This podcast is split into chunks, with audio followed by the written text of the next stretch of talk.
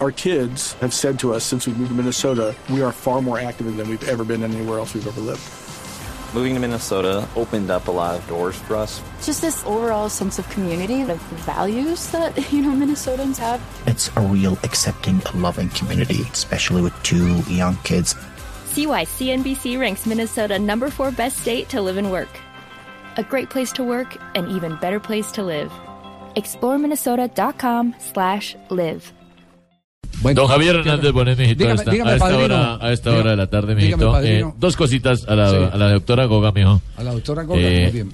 ¿Por qué su merced siempre pensó en ser narradora deportiva? ¿O no pensó en ser mejor pedagoga? no.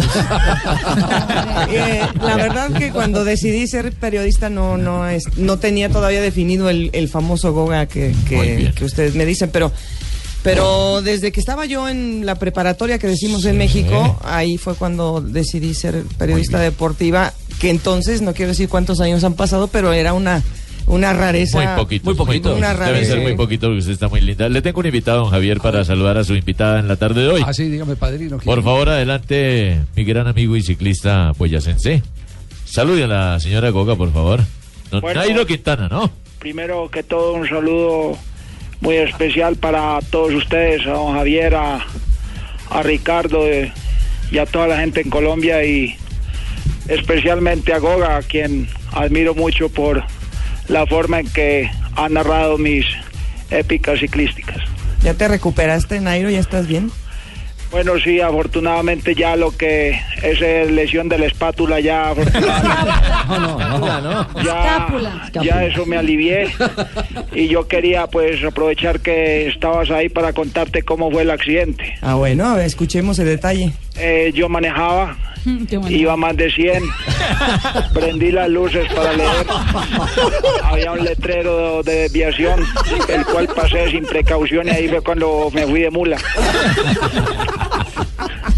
No, pues sí, fue, fue fuerte entonces el accidente. No, pero ya afortunadamente eso me, co- me cogieron los puntos y yo subí fotos al Twitter y al Facebook.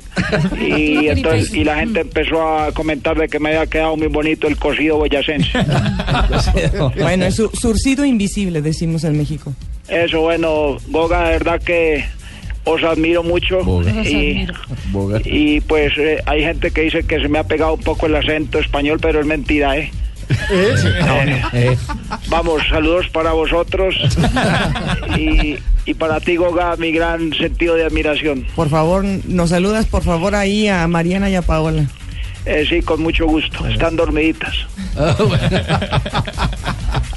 Padrino, gracias por el invitado No, muy viejo, con especial. mucho gusto. Usted sabe que yo siempre me codeo con los mejores. bueno, muy bien.